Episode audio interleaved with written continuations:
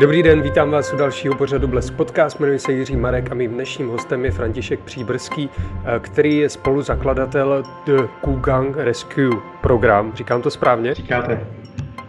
Hm. Zdravím vás takhle na dálku. Mě by zajímalo, co vlastně ten Kugan Rescue program dělá, jestli byste to mohl našim divákům a posluchačům vysvětlit. Já vás taky zdravím, děkuji za pozvání.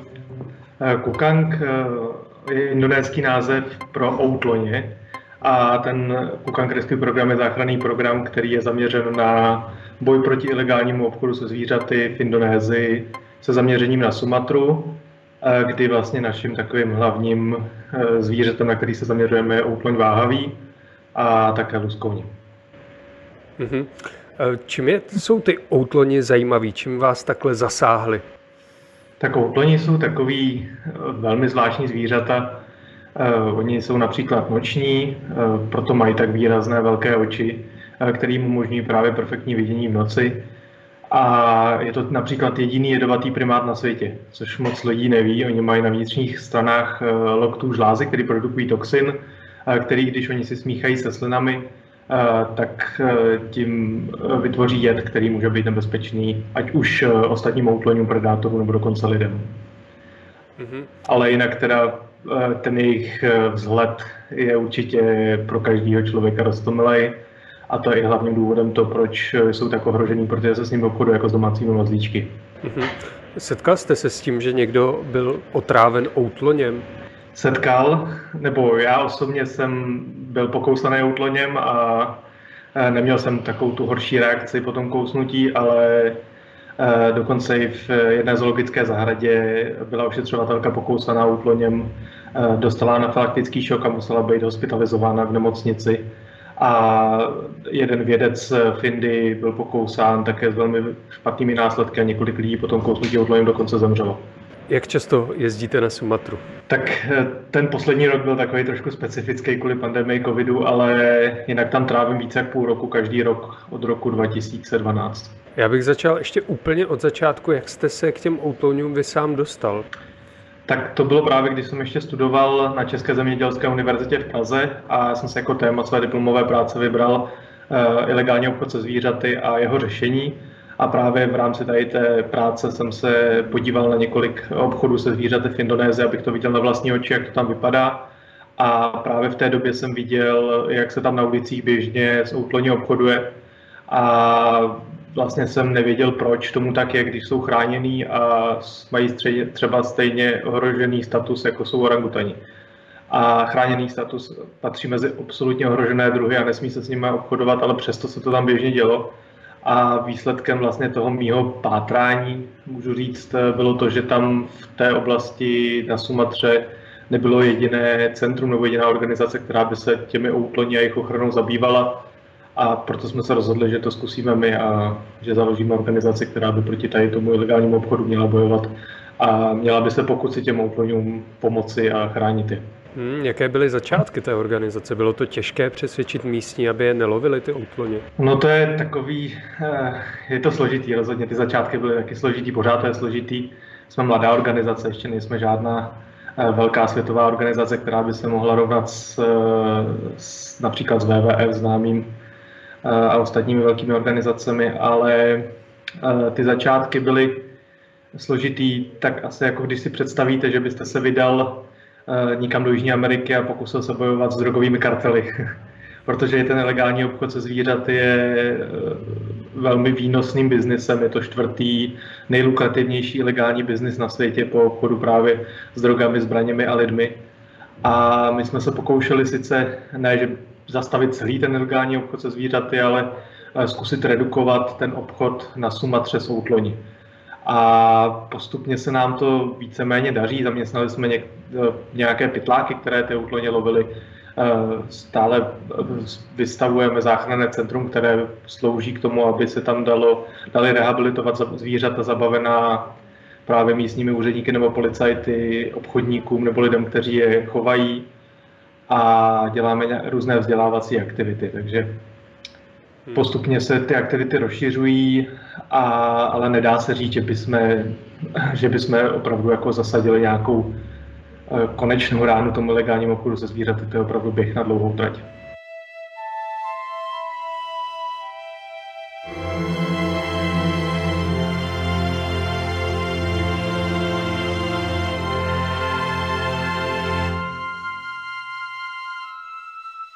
V jednom rozhovoru jste taky řekl, že jste využil místní pytláky a přeměnili je v ochránce. Jak, je, jak to bylo vlastně ten proces? Bylo to složité říct, ale nelovte to, pojďte raději chránit, co na to říkali?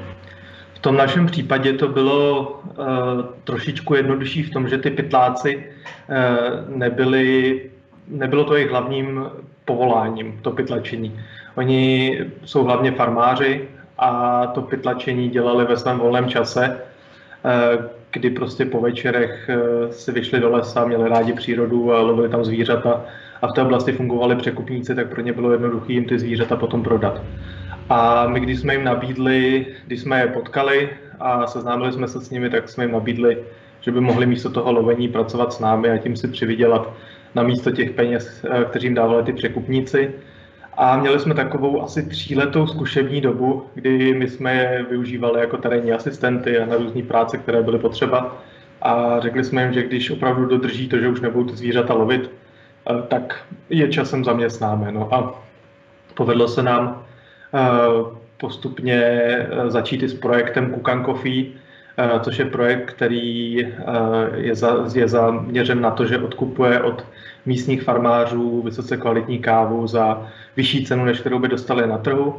A ti to právě bývalí pytláci s těmi farmáři spolupracují, eh, chodí k ním, radí jim, jak tu kávu pěstovat a současně hodně odkupují, ale taky kontrolují, jestli ty farmáři zvířata neloví, protože součástí vlastně toho projektu a té naší dohody je to, že ty farmáři odměnou za to, že tu kávu od nich odkupujeme, přestanou také lovit jako škodnou nebo příležitostně právě ohrožené druhy zvířat.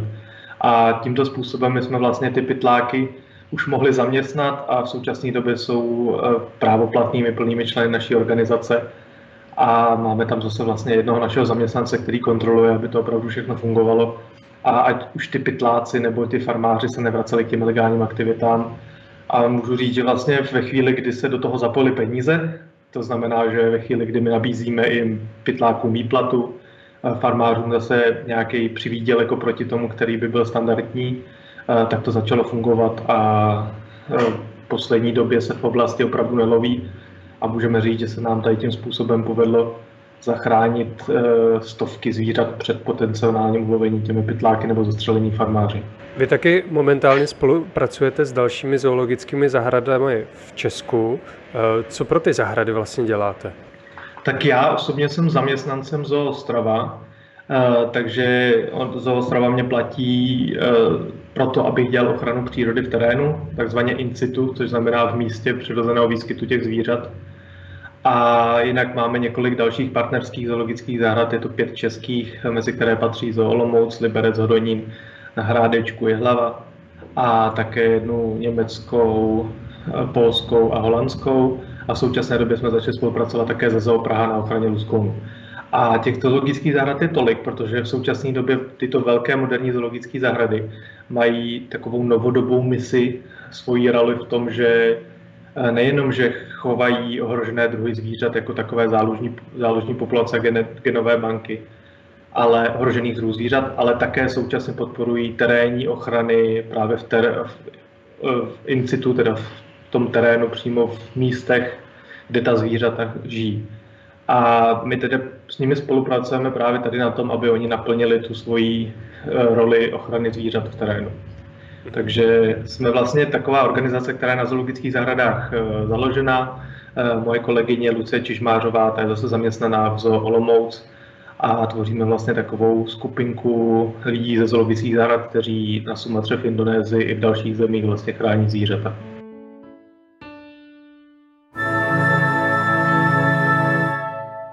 Radíte třeba taky těm odborníkům, kteří chovají outloně, jak se o ně starat, poněvadž ten outloň je docela choulostivé zvíře, je těžké se o něj postarat, vyžaduje toho poměrně hodně, co se týče jídla nebo nějakého denního režimu. Je to tak? Kontrolujete to taky?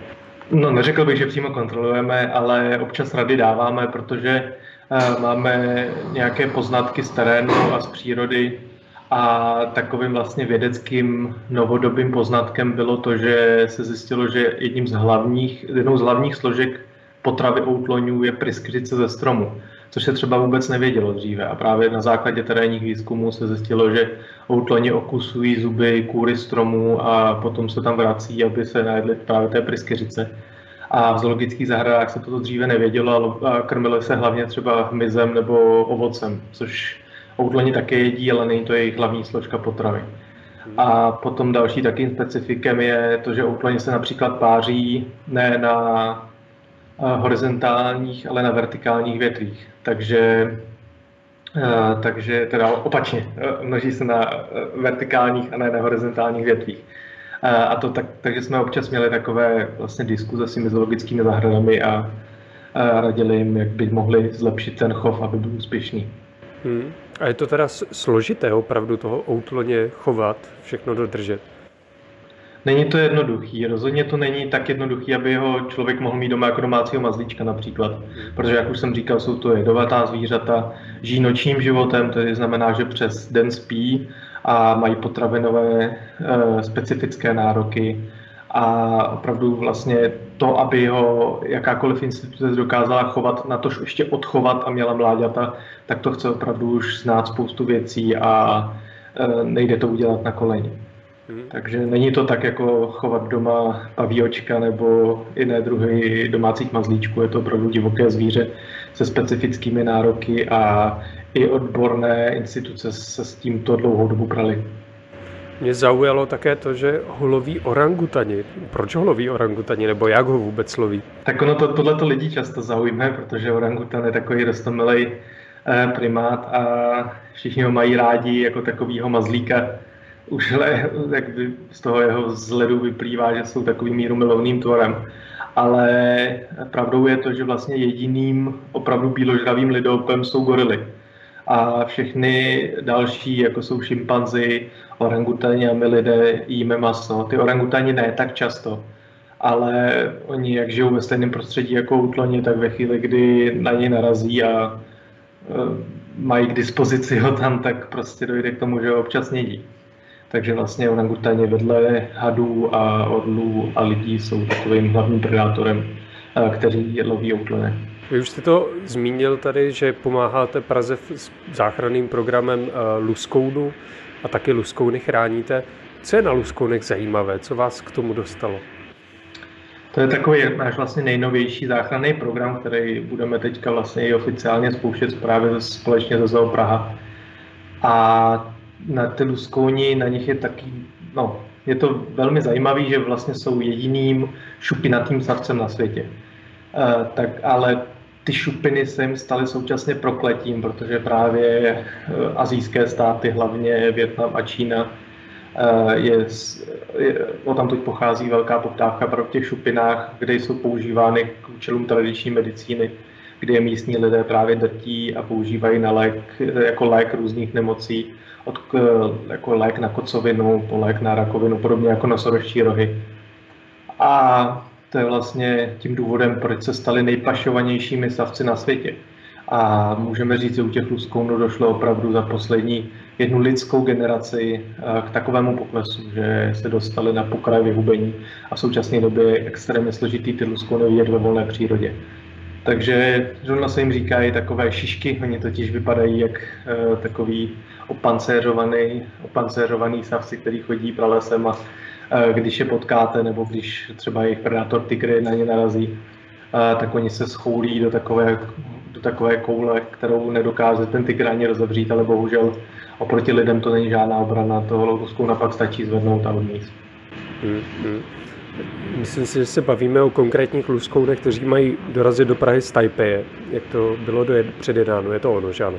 To jsou luskouni ostrovní, ano, kteří žijou právě v jeho východní Asii. Co to pro vás znamená? Vy musíte zajistit, aby ten Luskou měl všechno, proškolit nějak jakoby ten personál Pražské zoo, nebo je to ještě nějak jinak? Tohle to není úplně naše práce, Tohleto, ta spolupráce mezi Zoo Praha Taipei uh, teprve vzniká a uh, odborníci ze Zoo Taipei budou spolupracovat s odborníky ze Zoo Praha na vytvoření toho chovu.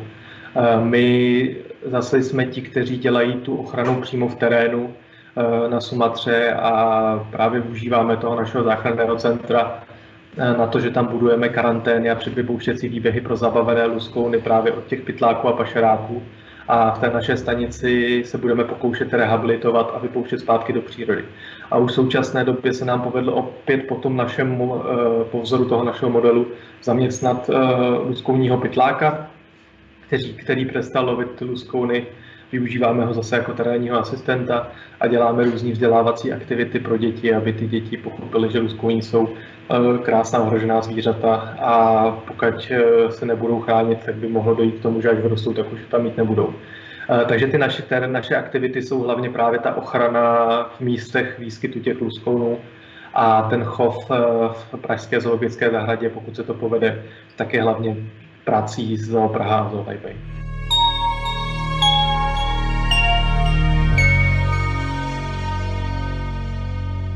Mě by ještě zajímalo, eh, jak to momentálně vypadá v Indonésii nebo na, konkrétně na Sumatře v tuhle dobu, jestli pocítili taky koronavirus, koronavirovou krizi, tam taky mají, a jestli je to víc nemotivuje právě lovit tyto chráněná zvířata. Ono, já si myslím, že tohle to nejde úplně s jistotou říct teďka, protože tu realitu nám odkryje spíše až budoucnost.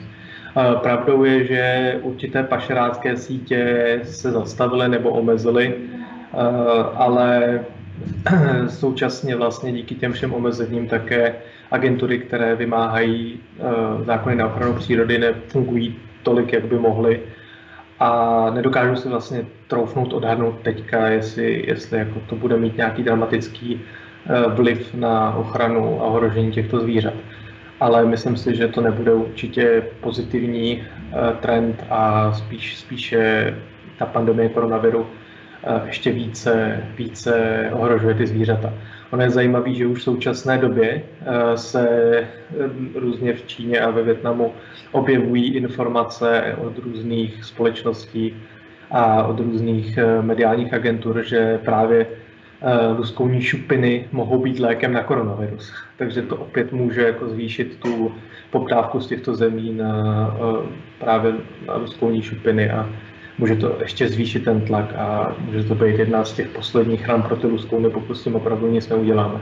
Ono ještě je důležitý, eh, jak jste se ptal právě na ten chov v Pražské zoologické zahradě, eh, tak i toto je extrémně důležitý, protože eh, ve chvíli, kdy se povede vytvořit záložní populace, například luskounů v zoologických zahradách, tak tyto záložní populace můžou sloužit pro případ, že my v terénu budeme neúspěšní ve chvíli, kdy nám se nepovede ten trend zamezit a zastavit ten nelegální obchod a ty luskouni budou opravdu vyloveni v té Indonésii nebo i v Africe, eh, tak potom ty záložní populace a chovy ze zoologických zahrad můžou eh, sloužit jako taková poslední záchrana eh, a záložní populace zvířat, které by pak mohly být vypuštěni zpátky do přírody ve chvíli, kdy ten tlak a ten lov v té oblasti už nebude.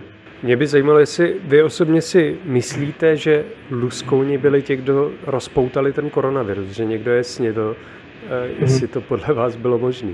Eh, já bych neřekl, že oni to rozpoutali. Oni se stali jenom článkem v tady tom nešťastném obchodě, který se v současné době děje. Eh, mě tady to vlastně až zaráží trošičku. Celý svět vlastně ochromen současnou pandemí a Eh, všichni mluví o koronaviru, o tom, jak s ním bojovat, eh, jak vyvinout vakcínu, eh, vyvíjí se různé léky a podobně. Ale vůbec nikde neslyším, že by se vyvíjely snahy na to, aby se podobný pandemii zamezovalo. Protože my víme, že koronavirus pochází od netopírů a luskouni tvořili právě mezičlánek přenosu koronaviru z netopíru na lidi. Ale a tohle by se nikdy nestalo ve chvíli, kdyby neexistoval legální obchod s těmito zvířaty, hmm. protože by nedošlo k tomu přenosu těchto zvířat, eh, který z největší pravděpodobností se stal na trhu eh, v Číně. A takže je úplně jasné, že za koronavirus je zodpovědný ilegální obchod se zvířaty. A vy opravdu neslyšíte nikde, nikde nevidíte v novinách, ve zprávách, že by toto bylo vůbec téma. Všichni se bavíme vlastně až o tom, Eh, důsledku, ale příčinu toho problému nikdo neřeší. Takže já bych sem nechtěl jako hodit koronavirus na luskouny. Oni se stali součástí a mezi článkem a určitě nejsou příčinou tohoto, proč lidi trpí koronavirem. Ale současně to ukazuje tu urgentnost toho, proč my bychom měli věnovat pozornost i tady tomu problému protože to krásně ukázalo, jak opravdu tyto problémy nám nejsou vzdáleny a i my v Evropě můžeme být eh, postiženi právě ilegálním obchodem, který se děje někde ve vzdálené Africe, v Indonésii, v Číně. A pokud s tím nic neuděláme, tak je skoro s naprostou jistotou můžeme říct, že tady budeme mít v budoucnu další pandemie, eh, protože těch virů v té přírodě je ještě spoustu a je to taková časovaná bomba, s kterou my bychom měli něco dělat. Hmm. Já děkuji, že jste si našel čas na náš uh, rozhovor. Uh, to byl František Příbrský z Ústí nad Labem, teďka voláte, tak zdravím a no, přeji mnoho děkuji. štěstí vašem boji. Děkuji moc za pozvání a mějte se hezky. Tak nashledanou. A vám děkuji, ano. že jste sledovali nebo poslouchali náš podcast.